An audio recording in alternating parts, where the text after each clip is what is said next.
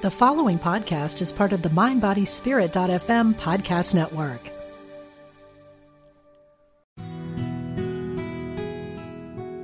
Discover the power within. Unity Online Radio. The voice of an awakening world.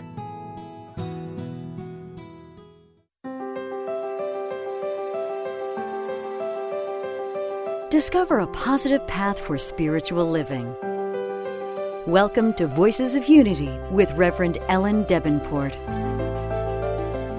This is Voices of Unity. Our voices are various new thought leaders that we invite onto the show so that we can go deeply into their life's work, into their topics, uh, so that you can learn more and dive deeper spiritually and we can just be better informed. It's um, this is the month that we are doing Pride Month, the month of June, and we're thrilled today to have a special guest, Bishop Yvette Flunder, who is many, many things, but we in Unity, I guess, know her best as the founder and leader of the Fellowship of Affirming Ministries, which is something we'll talk about as we go. She's also the founder and pastor of City of Refuge in Oakland, California which is, we'll talk about that too. I think it's a church for the marginalized. She's done so many things. She spoke at the Obama White House for World AIDS Day a few years ago. She was named a spiritual hero by Science of Mind magazine a few years ago. So, welcome to the show, Bishop Flunder. Thank you so much, Ellen. I appreciate the invitation. We're glad to have you. So, you have an extensive bio which people can go online and read. But besides that, how would you describe yourself? Well, I would I would describe myself as a evolving uh, practitioner, evolving theologian. I would describe myself as a, a person joyfully in process. mm. um, I'm not um, even marginally afraid of the shifts and changes uh, that have occurred with me theologically and uh, spiritually. I love the being in what I call the fresh wind of God and good, and uh, enjoying the journey. It's been quite something, you know. yeah. From where it began to where it is now, it, it really has been quite something. But it's been a beautiful, beautiful journey, and I'm still on it. Of course. Thanks be to God, I'm still on it and I want to uh, trace the journey. But first, I ran across a couple of phrases just in reading about you that I would mm-hmm. love for you to define for us. One is radical inclusivity, and the mm-hmm. other is salt and light.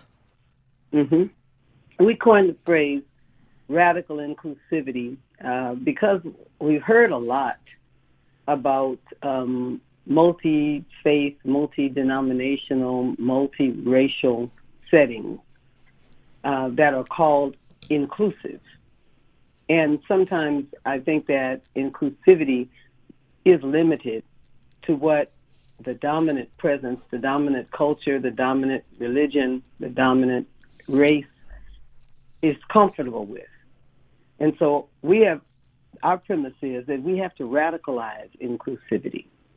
And a, a, better way to say it, the way I teach it, is that we have to go all the way to what we believe is the furthest margin and make sure that our inclusivity is inclusive of those who are on the furthest margin. Because if you go to the furthest, furthest margin, you'll catch everybody either going out or coming back. Yeah. and that's the intention.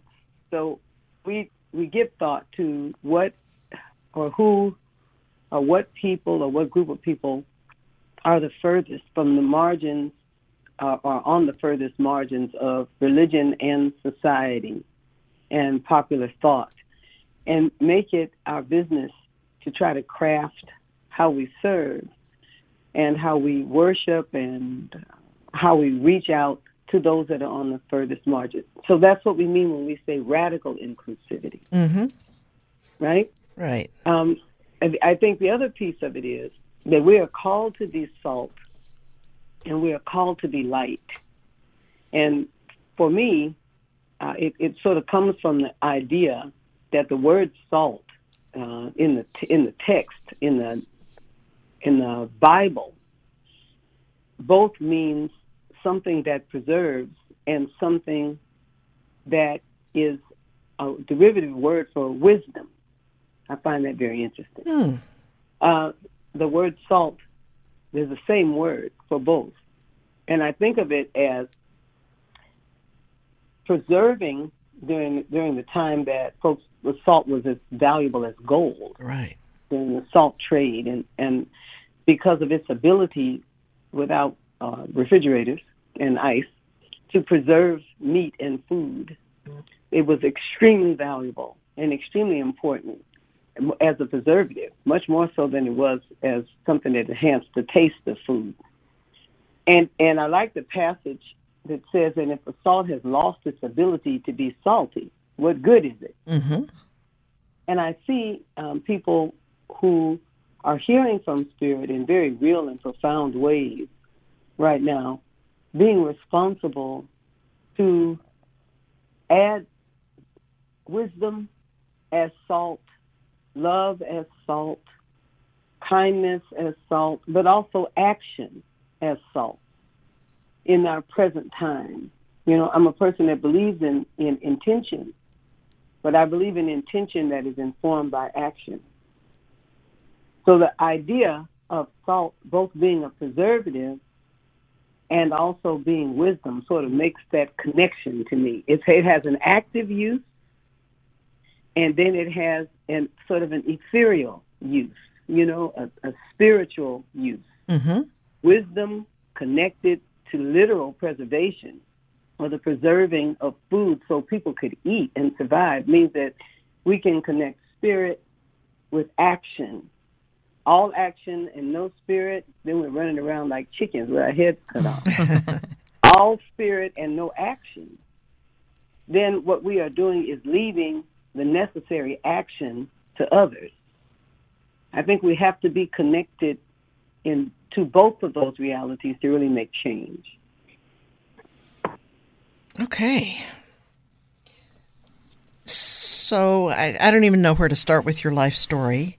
how did you how did you get where you are now? How did you grow up and come out and start your career and end up where you are?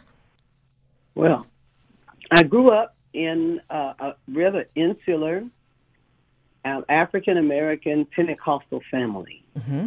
My people uh, were for, of the diaspora that left Texas and came to California uh, early, uh, just before World War II. And my grandfather, who was a preacher, and in many ways, so was my grandmother and my mother, though they weren't allowed to call themselves. Right. They came here when my mother was very young. My mother used to say that you could go for weeks without seeing anybody black in San Francisco when they came until World War II hit. And when World War II hit, black people came in waves to work uh, in the shipyards in Oakland, Alameda, San Francisco, and what's called the Hunters Point area, Marin City. These were places in Northern California where there was a huge need for what was called stevedores or longshoremen Mm-hmm. and folks that would do support work. And then, of course, several people were in the military. And then several of them also worked on the trains. The trains were very active during the time of World War II, of course, transporting troops, but also transporting people as a principal means of transportation. So my granddad worked on the railroad. My grandmother was a really good cook. and those two things together made it work for Mhm. them to come to California and begin to work. So I was raised as a Pentecostal, uh, and I was a happy child. You know, it was very, um, we were very close, very tribal almost, you know. Everybody's kids were everybody's kids. Mm-hmm. We all sort of lived in the same neighborhood. We went to school together and church together and shopped at the same stores. We were somewhat limited because we were uh, black folks. We couldn't go everywhere, but we were with each other a great deal. And my departure from, um, in many ways, the Pentecostal church was not because um, I didn't feel like I was really uh, a part of it. I was deep in it, and and as we say, highborn, because I was the child of bishops and preachers and leaders. They were on the front line, you know. But my departure was really like threefold. First of all, because I sensed myself as a woman being called to ministry in an atmosphere that didn't believe that that could happen for women. Right. It was not egalitarian in that way. Uh, men had to be uh, the preachers and leaders, and women were the, the support system. And I believed in myself good in, in terms of being a, a supporter, but I also felt that I had the skills to do leadership and also um, preach. I knew it early, early on, and it became evident they didn't know exactly what to do with me, so it was problematic. So there was that. You knew, but no one else got the memo. Oh yes, honey. It was it was a real situation. They kind of think of something to call me, you know. So they called me a messenger. They couldn't call me a preacher, you know. Mm-hmm. So and and some some of them called me a missionary. So so I was just trying to come up with something to call me. Um, and I was a bit of a prodigy. I was one of those kids that you know I read the Bible through like three times and um, kept getting having problems with how what we said the Bible said and what I actually read. You know. So, and questioning, always questioning. So, I would say that my feeling called to a full charge of ministry, as we called it as a woman, was problematic. I think the second thing that was problematic for me is that we did so little uh, justice work in in our, you know, we were we were preparing to go to heaven most of the time. Oh. You know, trying to live a sin-free life as much as we could, so that we could go to heaven. Because going to heaven was based upon whether or not we had any sin in our lives. So it was a perpetual effort to live free from sin. Right. You know, it was just all the time, and and it was it took so much of your consciousness. You didn't have a whole lot of time to be worried about other folks. You know, it's, it's, you're trying to get yourself in line with God so that you could. And then, of course, God was also um, sort of sensitive you know, that if you didn't do what you were supposed to do, stuff would happen to you. You know, you have a car wreck or you you get sick. Oh. You know, God was sensitive and punitive. Yeah.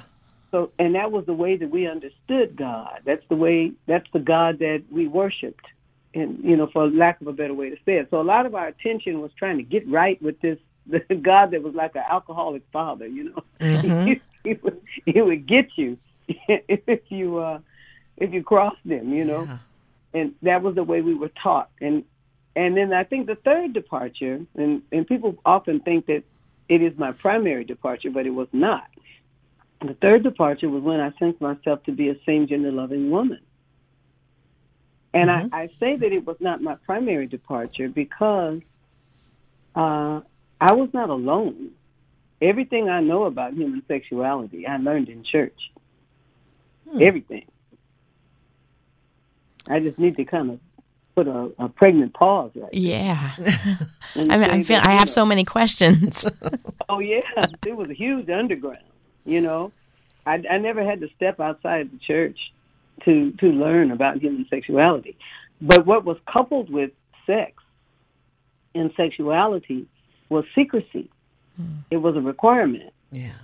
and we we sort of had a club, and the club was that. Let, let me say it the way that the old old black folks used to say it.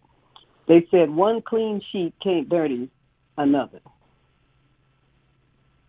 What they were suggesting is that two holy people that got together wasn't the same as a holy person attaching themselves to somebody who was unholy.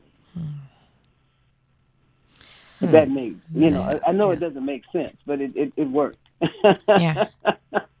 okay, so as long as you stayed within our sphere, and you didn't go out there and you know take take your body and and, and use it among the people who were you know ungodly, it wasn't the same thing as as uh, sin in the sense that so so it was an underground that had an understanding, and one of those understandings was the the secrecy, the subterfuge of continuing that reality. And I and I, you know, from my conversations with a lot of people, the reality still exists, just like it does in the cloister of the Catholic Church right. or the cloister of the Baptist Church or the cloister of any group of people where there are human beings who have sex organs. And you secrets. know, these, these realities do exist. We are not healthy around sex. Most of us who are involved in religion, we, we don't. We're not able to have open conversations about human sexuality. So everything is closeted, and and I think that to some degree, there's a certain joy that comes from that. You know, there's something that's very titillating about closets. You know, um, you know, and and if you if you push the envelope a little bit, which is what I teach my people, even in the canonization of Scripture, and in the making of of uh, Jesus after his death, what it was that those that canonized the text did, they took any um, any expression that he would have had around uh, pleasure and passion away from him altogether. Mm-hmm.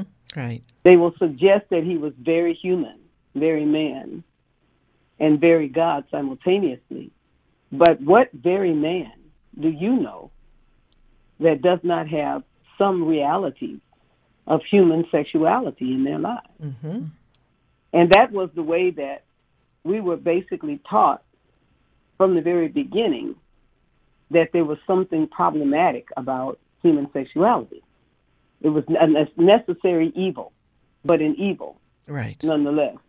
So it pushed us all to the closet. And that departure became a real problem for me because I was of the opinion, beloved, that there's no way in the world that God would have made me like I am. You know, fearfully, as, as, as the King James says, and wondrously made. Right. There's no way in the world that God would have made me who I am and then require me to lie about it and hide it in order to do the work of God in the earth. Those two things don't make any sense to me. Mm-hmm. So I said either I'm going to have I'm going to tell the truth and stay or I'm going to tell the truth and leave. But I am going to tell the truth. And that was the thing that closed the door for my being able to go back to the church of my youth. I wasn't alone. There were a lot of me, and still there's a lot of folks like me in the church. I was different primarily because I refused to lie about it. Hmm. In action or word, So I would not lie about it. what year and was that? that? became the beginning. Yeah. Wait, what year was that? Oh, wow. Let me see. Shirley and I have been together 35 years now. Okay. And so um, it would have been about ooh, maybe mm, eight or 10 years before that, maybe. So in the 80s? Yep, Yeah, okay. definitely in the 80s. So I was in my 30s, uh, you know, early 30s, middle 30s, about there. But, you know, it, I have not looked back. And so did was there you, like I said so many questions. So you the Oh, yeah. Mm-hmm. the door of the church closed and and what about your family because you talked, you know, you prefaced all of this with the sort of tribalism of your family group. And I was I was uh, alienated. Mm. Yes, now without question. You know, I think probably the the thing I cared most about is what happened in my relationship with my mother. Uh, we were born on the same day, 22 years apart, and um, you know, my mother. What can I say? You know, she is passed away now, but my mother was my joy uh, and my challenge because uh, my mother had two children, and both of us are gay. So she became the common denominator.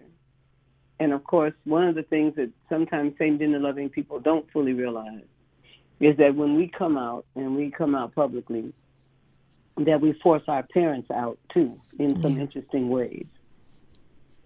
And they have to deal with their own communities. Um, and they're often blamed. What what did she do? That's what you know. Oh. What did she do that caused both of both of her children to be same gender loving children? Right, because this is all in Um, the context of the the punishing God, the temperamental, moody God. Precisely. Right. And so, in some ways, for her to thrive, she had to to alienate us and say, "Well, um, you know, I I'm just praying for them that they'll change, you know, Oh, yeah. and that God will turn, turn them around. but at the same time, she suffered the absence, uh, our absence from her, and we suffered her absence from us. You know, and I received the revelation one day that I needed to do something to repair that with my mother because she, I get a little emotional thinking about it. She uh, was not, uh, she couldn't do it. She, she was from a generation before me, and and it was her whole life. You see, her whole life. Mm-hmm. And so um, it came to me one day, and I called her. I said, "Mama, um, how you doing?" You know, and she she gave me dust, as I call it. She said, "Fine." You know, it's that kind of sound. Oh, Fine. yeah. it's great. so I said, "So um, I'm coming to see you today." She said, "So what what are we going to be doing?" And I said, "We're going shopping." So there was this big pause, right? She said, "Where are we going shopping?" I, so I knew I had really gotten the victory at that point. So I told her where I was going to take her to all of her stores, the places that she liked to go, you know, and liked to shop. Uh, and that was all I said. I went and picked her up. We went to the first of many, many, many shopping trips Mm-hmm. before we started talking theologically. Mm-hmm. As it dawned on me that I needed to build a relationship with my mother again from the place of my truth. You understand? From the place of my authenticity. So we hung out and we hung out, and then while we were out there shopping, you know, I knew her spots, you know, off Fifth and and uh, what's that one, Nordstrom's Rack. You know, I knew my mother. All right. so I was carrying her bags one day, and then she started asking me, "Now, Yvette, you know, I need to understand some things." And when she started asking me, I started talking to her, you know, Mm-hmm. and I kept talking to her. And then she would ask me other things, and she would ponder, and she would push back, but she kept asking. And eventually, we started really talking about, you know, lots of things theological things, and God things, and earth things, and sex things. And, and she stopped me one day when in the middle of a, answering a question that she asked me, and she said, Shut up, Yvette. I said, Okay. And I shut up, which, which she did when my mother said it, right? Uh-huh. So I said, okay. And I stopped talking. And then in a few minutes, she came back. She said, because if what you are saying to me is the truth, then that suggests that for 60 years of my life, I have believed something that I did not have to believe. Mm. And she said, you do understand that that makes me feel like a fool. Oh. And I said to her, I said, Mama, basically what you have just done is put your finger on the reason why people cannot have fresh revelation and change. It is because we make holy a practice that we no longer really believe in simply because of its longevity. It has become culture for us, Mm-hmm. and we'll defend it because we don't, cannot believe that we could have given this much of our life to something sacrificially that we really never really had to do and never really had to believe. The, and the end of the story is we got very close. Again, she got very close to my partner, to Shirley. She got very close. We got very close until she actually came to be a part of our organization my mother became a part of our fellowship. And I cannot even express to you what an incredible blessing it was to my whole soul and body to have my mother right alongside me, praying with me and for me while we were giving birth to the Fellowship of Affirming Ministry. Ah. It was incredible. And that's and that's a huge blessing, but it was a huge lesson about what we owe our parents and those who raised us to give them time and space to make the changes and shifts. I did not want to abandon my mother. You know, I didn't mm-hmm. want to just leave her out there.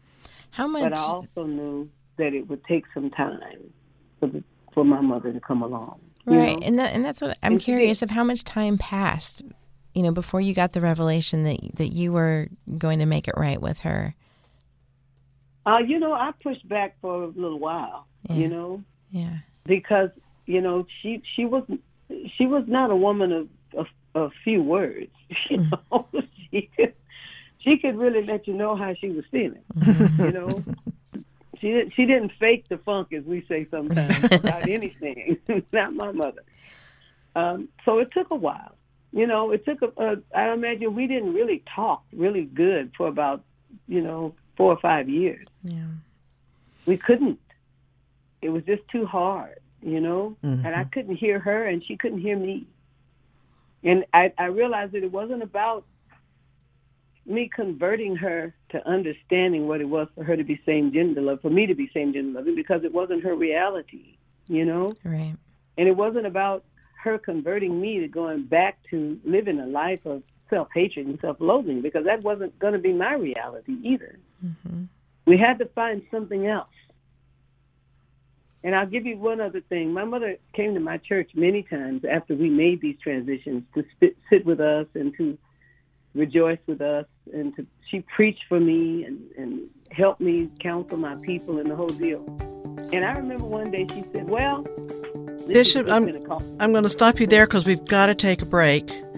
No, go ahead. Uh, and I, I do want to hear more of it. We will be back Okay. with Bishop Yvette Flunder after these messages.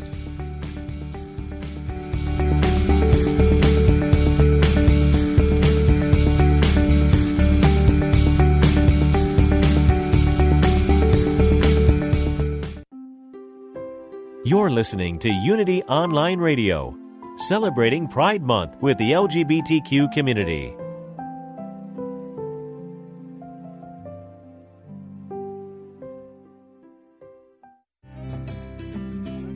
Unity Online Radio is bringing the message of unity to thousands of spiritual seekers around the world. If you enjoy our programming, we invite you to support it by visiting unityonlineradio.org and clicking on Donate Now. Help us continue to provide inspiring content to everyone. Thank you for your support. Here's a Unity teachable moment with Reverend Wendy Craig Purcell, taken from a talk called The Plan Unfolds. I know in those times in my life where the changes have been hard and difficult and painful, that one of the things that has helped me to deal with them is to realize, oh my gosh, this is not just ultimately for my own growth and my own benefit, but it's going to help me in some way to be a benefit of other people. And so, very important to this idea of true new beginnings is that it mm-hmm. usually begins not with something that we've changed out here and have said we want this to be the new beginning, but we're beginning to feel something moving or healing or changing inside of ourselves. To find a Unity church near you, visit unity.org. Did you know you can reach Unity's 24 7 prayer ministry online? You don't even have to give your name to know the prayers have begun for you or those you love. Someone has been praying around the clock at Silent Unity since 1890, and every request is taken into prayer for 30 days. Why not let us pray with you too? To submit your prayer request to Silent Unity online, go to unity.org and click on prayer or call 816 969 2000. Did you know Unity has published a new book by Eric Butterworth? This wonderful writer and teacher, who is loved by so many people, left a recorded class called Practical Metaphysics that has now been turned into a book. It's vintage Butterworth. He explains how to live from a deeper state of consciousness and awaken to health, love, prosperity, and peace of mind. Practical Metaphysics. Find it online by going to unity.org and click Shop. Recovery from addiction can be a lonely experience. Get help and support with Reverend Lonnie Vanderslice, Reverend Dan Beckett, and Spirit of Recovery every Tuesday at 4 p.m. Central. Welcome to a place where spirituality and recovery meet. Each week, you'll hear stories and topics that are important to the recovery community. Tune in for some lively conversation and join in with your questions and comments. Nearly 21 million people struggle with addiction in America. Reach out and join us here on UnityOnlineRadio.org. Call now with your question or comment. 816 251 3555. That's 816 251 3555.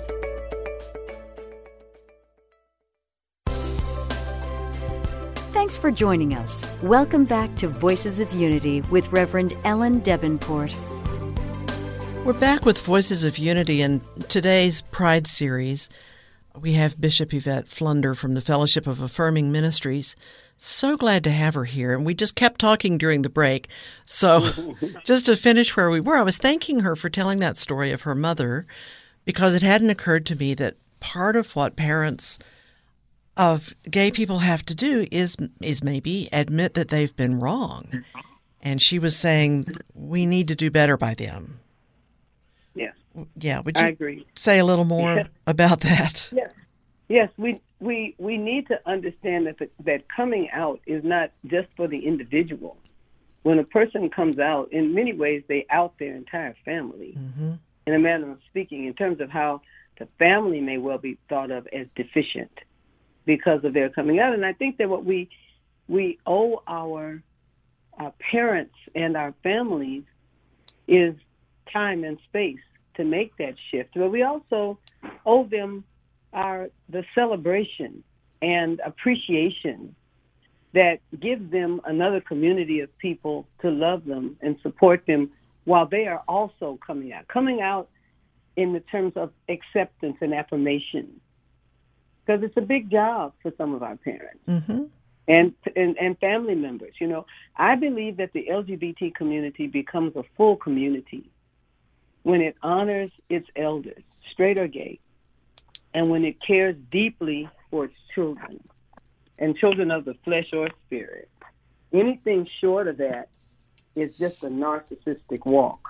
You know, I think that when we become community is when we care for our elders and care deeply for our kids. Mhm. That's a huge important part of that. So I I came to that where my mother was concerned, and it gave me patience with her. My mother became my greatest champion. Yeah. I love her while she sleeps. I love her. Yeah. She became my greatest champion. So you emerged from your Pentecostal upbringing and it, you were in San Francisco and it was the 80s. That was the mm-hmm. AIDS epidemic. Right? How were you involved? I was there. What'd you do? Well, we were involved from the very beginning when it was called GRID, mm-hmm. uh, gay related uh, syndrome, gay, gay related, let's see, gay related, um, it'll come to me. Immunological Yeah, immune, immune- disorder? Yeah, yeah, something like that. But I remember the days very well. And there was an AIDS related syndrome as well. Um, it's, ama- it's amazing to me how far back we go, 30 plus years ago. And we had an underground compound Q clinic before compound Q became AZT Oh. where there were some renegade nurses and doctors, and down in the basement of our church, we would have uh, intravenous compound Q up on coat hangers. Uh, and some of the people, by the way, that took the drug, drug when it was experimental are still alive. Wow. Hmm. But that's how far back we go. Mm-hmm. Um, that, and I remember the, the the whole idea. Oh, gay-related immunodeficiency disease. That was GRID. That's it. um, the whole idea of uh, people thinking that that HIV was a punishment of God against gay people was something that we worked very hard from the beginning to debunk Mm-hmm. and get people to understand it was an equal opportunity virus and help them understand how it was spread and so forth and so on. But the most important part of that ministry was handling people who were HIV positive because so many of their families didn't want to eat around them. They didn't want to breathe the same air. Mm-hmm. They didn't want to be in proximity to them. It was uh, horrible. It was just absolutely horrible, and and thought of as punishment from God. Um, you know, uh, it's quick. We're, we're quick to do that, and Right. and I, I spent a lot of time telling people that this is what we do for every flu epidemic. When the cholera was an epidemic, when polio was an epidemic, there was always some prophet who believed that God was punishing some group of people. and usually the prophet was not in the groups that God was Right, right. Okay. so so um, we had a lot of conversation about those things uh, in the early years. We we did the first house that was done by a faith-based organization in San Francisco. And this San Francisco, of course, was an epicenter for um, HIV and for HIV services, but not from the faith community. So we established a house in um, Oakland, California, for people living with HIV before there was any funding. And you know, I know what it is to change bedpans and to uh, condom catheters and to pick people up and put them in a car because ambulances won't come and get them. That's where we began this work. Uh, we did the first house for women living with HIV in San Francisco, and they were also women in recovery. So we go back many, many years. Lots of work trying to educate people in faith communities and in the African American community and communities of color about transmission. And having uh, running into, you know, constant and perpetual pushback against that um, from the people who were really afraid of the virus. Um, in, in truth, which is, of course, what made them demonize and vilify people. And then, of course, people who were not getting treatment and stay in treatment in long term care because they didn't want to be seen in a clinic, you know, Right. uh, because of the stigma that's attached to it. So we've been doing that for years. We have done um, work with the CDC. We've done work with basically every department of Department of Health and Human Services around HIV over the years. Then, of course, on the continent of Africa, and we supported an orphanage there that was serving children who were the children of people who had died with uh, HIV-related issues. Uh, supported a clinic there. Um, some of the children were themselves infected, and this was in Zimbabwe, in the Mutoko area of Zimbabwe. Uh, we've served on just about every national and in- international uh, HIV and AIDS related group, and I served at the pleasure of the last real president that we had, uh, President Barack Obama, on his uh, AIDS Council uh, for a number of years. And so we go back uh, providing those services for a very long time. And there's a theology, of course, associated with that. It had to do with the fact that people died, not so much because of the virus, but because they wouldn't get in and stay in care. And that had everything to do with what and how how poor the theology was around this. Essentially, that the shame and the disgrace. You know, people are uh, you know dying every day from high blood pressure and cancer and diabetes, but there was no shame or disgrace associated with eating yourself to death. There was a shame or disgrace associated with having HIV yeah. that caused people, you know, to to shun their families and then people to shun themselves and and and be involved in what I call slow suicide, you know. Yeah. So that was the real enemy.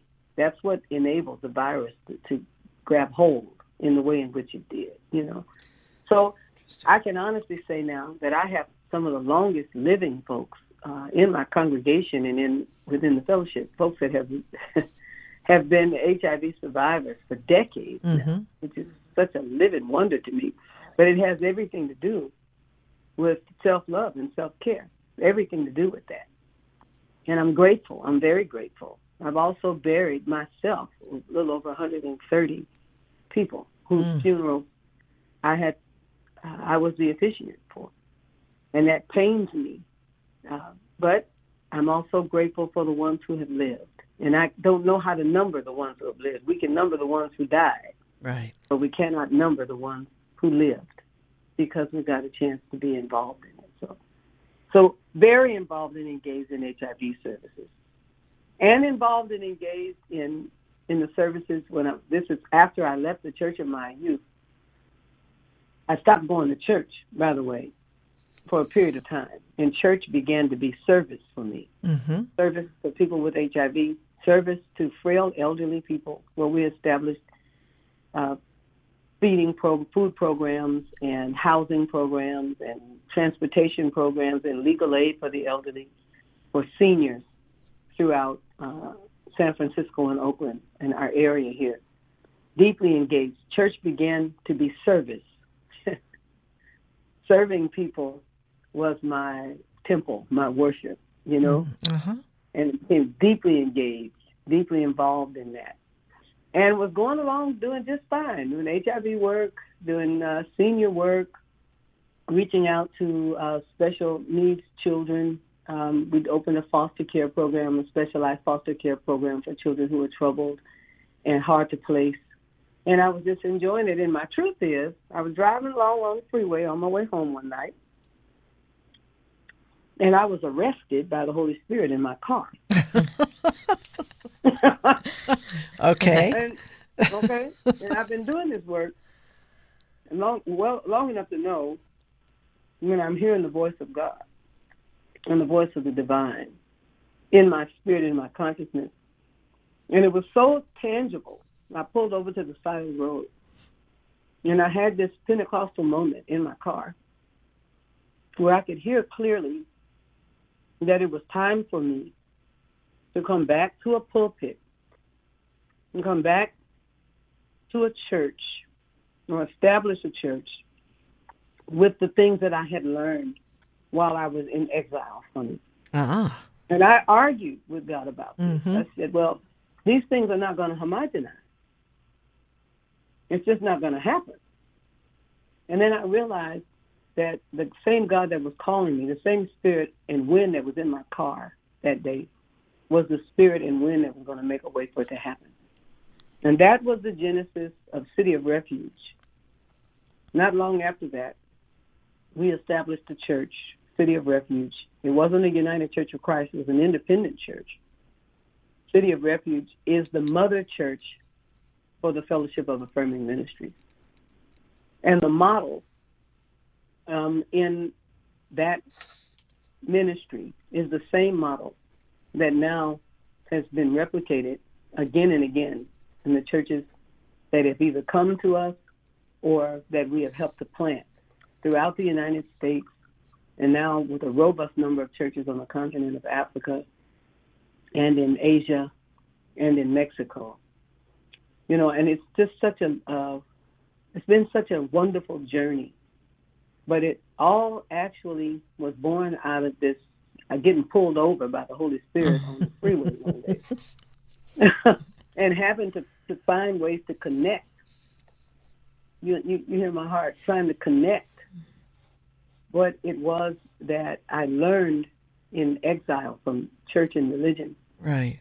So connecting social justice work, active work in helping people with what really is a spirit walk. That's why I call it the third Pentecost. It is a Pentecostal movement. You know, the great leaders of Pentecost and the great leaders of New Thought were were moving around in the earth at pretty much the same time. Yes. But they didn't connect to one another. And and the chasm had to do with race. It also had to do with uh, the best way to say it would be elitism to some degree. Mm.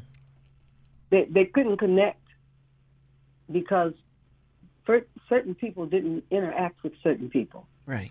It just didn't happen. So, uh, um, a predominantly white movement of spirit and a predominantly black movement of spirit could not really be one movement because the issues of race, the issues of gender, uh, in terms of of how gender was perceived, who God, who God will use for leadership, the, the, the ideas were so polar that even the Holy Spirit couldn't get them together.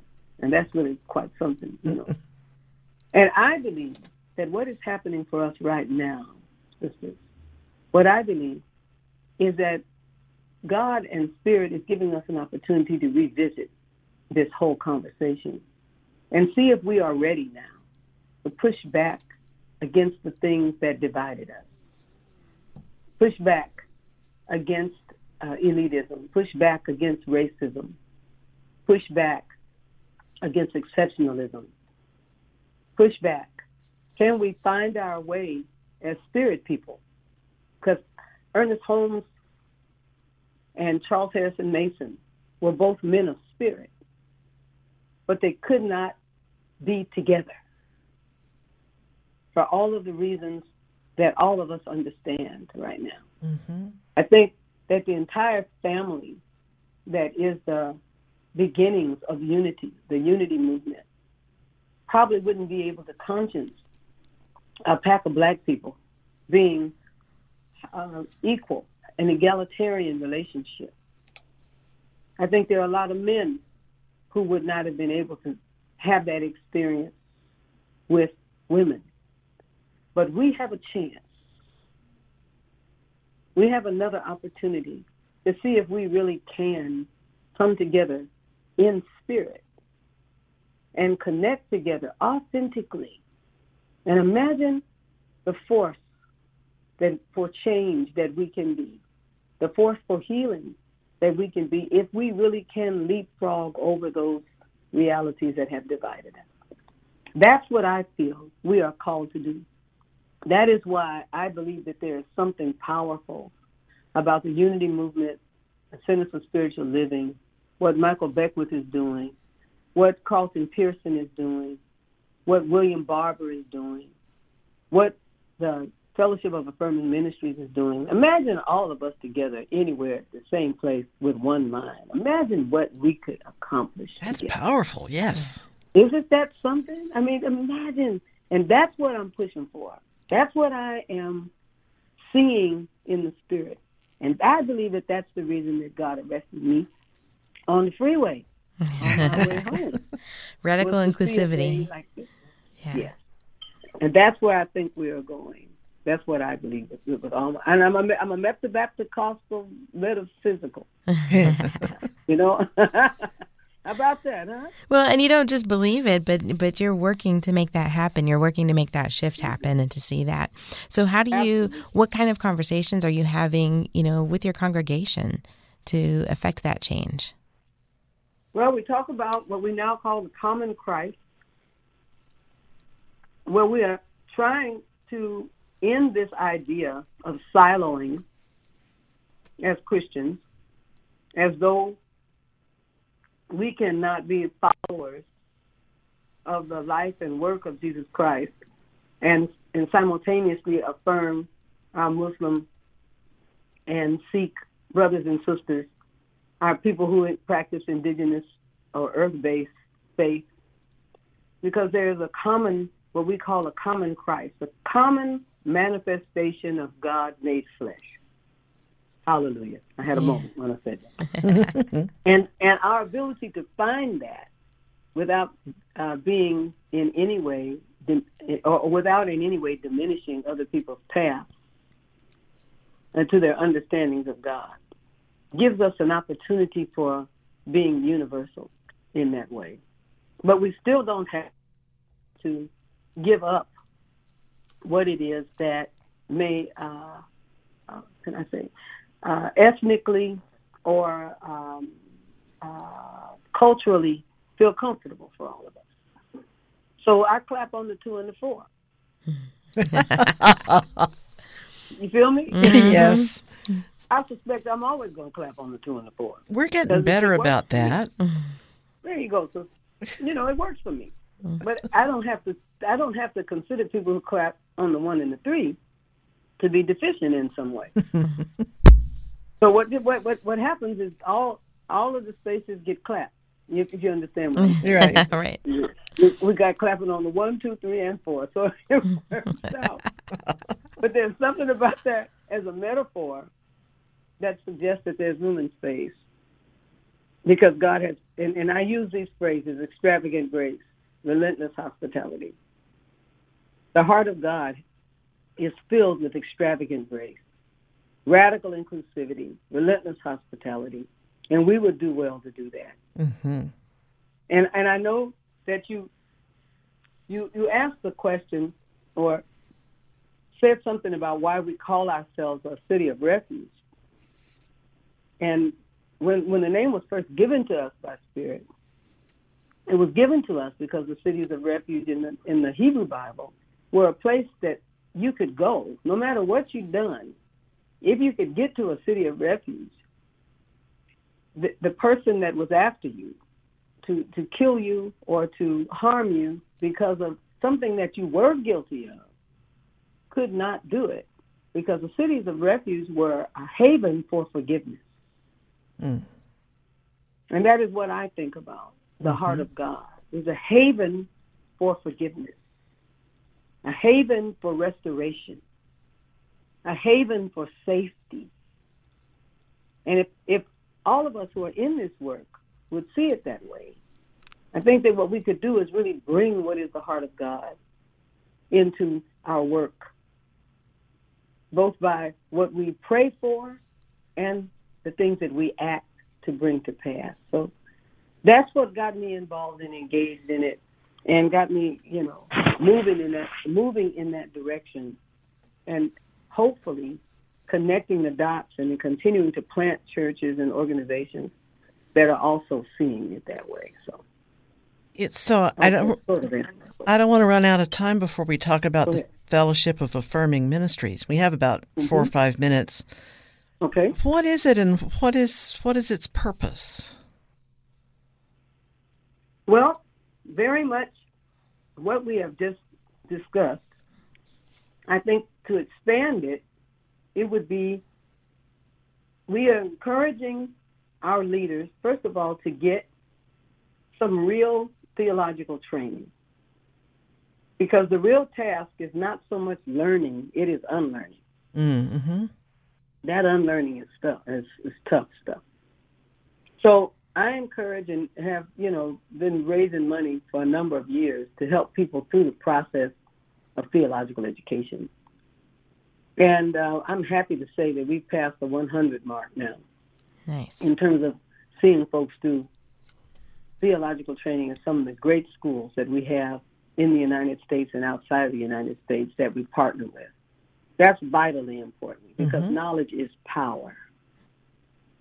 Uh, the, the Fellowship of Affirming Ministries is not a denomination, even though we've been encouraged to be one by a lot of people. We push back really hard against it.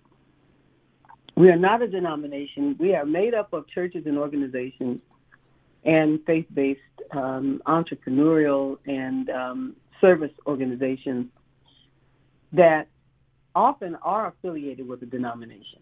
I'm also a UCC, ordained as a UCC and MCC Right. uh, clergy person.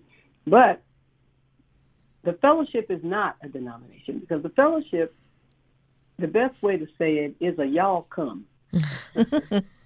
okay?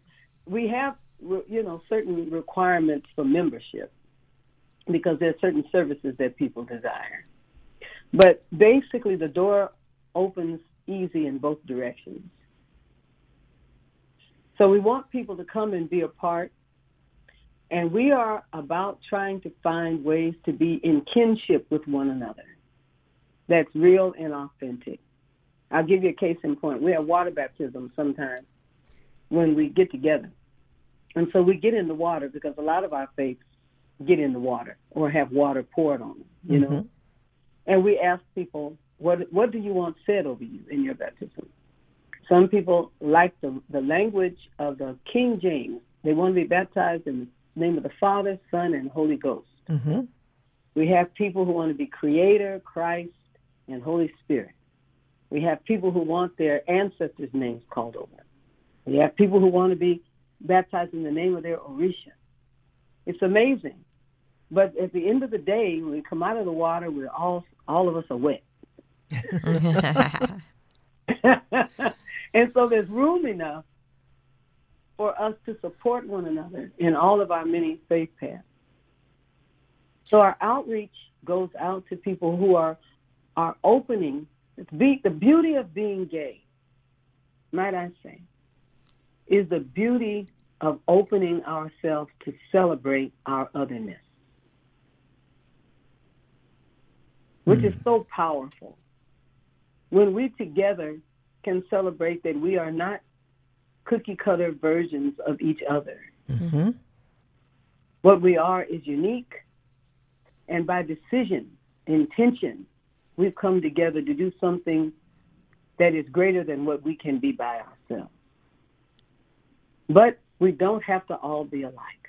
That's the great joy. That's, I thank God every day that I'm gay. Every day. I used to, to ask God to help me not to be. Mm-hmm. But now I understand the real beauty of being in exile, of being rejected, and of finding God on the edges. Because now I really understand other people who are on the edges. And to help them to celebrate their otherness, whatever their otherness is, their uniqueness, whatever their uniqueness is, is really the heart and soul of what we do. And when we get together, some of us clap on the two and the four, some of us clap on the one and the three, right? That's right. But we but we have a great time. Yeah. we have a great time. It's powerful. It's spiritual. It's authentic. It's real. It heals us to go back into a world that judges us all the time. Yeah. What a blessing it is to be able to do that. You know. What Maybe a, what a beautiful ending to the show. Thank you so much, Bishop yeah, Flunder, for My being joy. with us. We may have to have you back just to hear more of the story. Oh, we'll keep talking. We'll keep talking about the Bible and games. It's going to be important. Okay. we'll, we'll, keep talking, okay? Yeah, we'll keep talking. Thank you so much. All right. I love you. Bye. All right. I love you.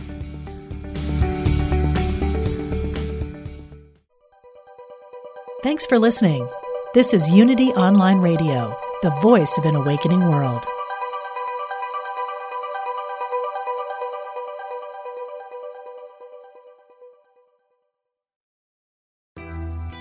I'm Suzanne Giesemann, and if you've ever wondered about life after death or if it's possible to connect with a higher consciousness, I invite you to join me for my podcast, Messages of Hope. It's my mission to share with you that our loved ones who have passed are always with us and we are so very loved. I want to teach you how to live a consciously connected and divinely guided life. Listen here on the mindbodyspirit.fm podcast network.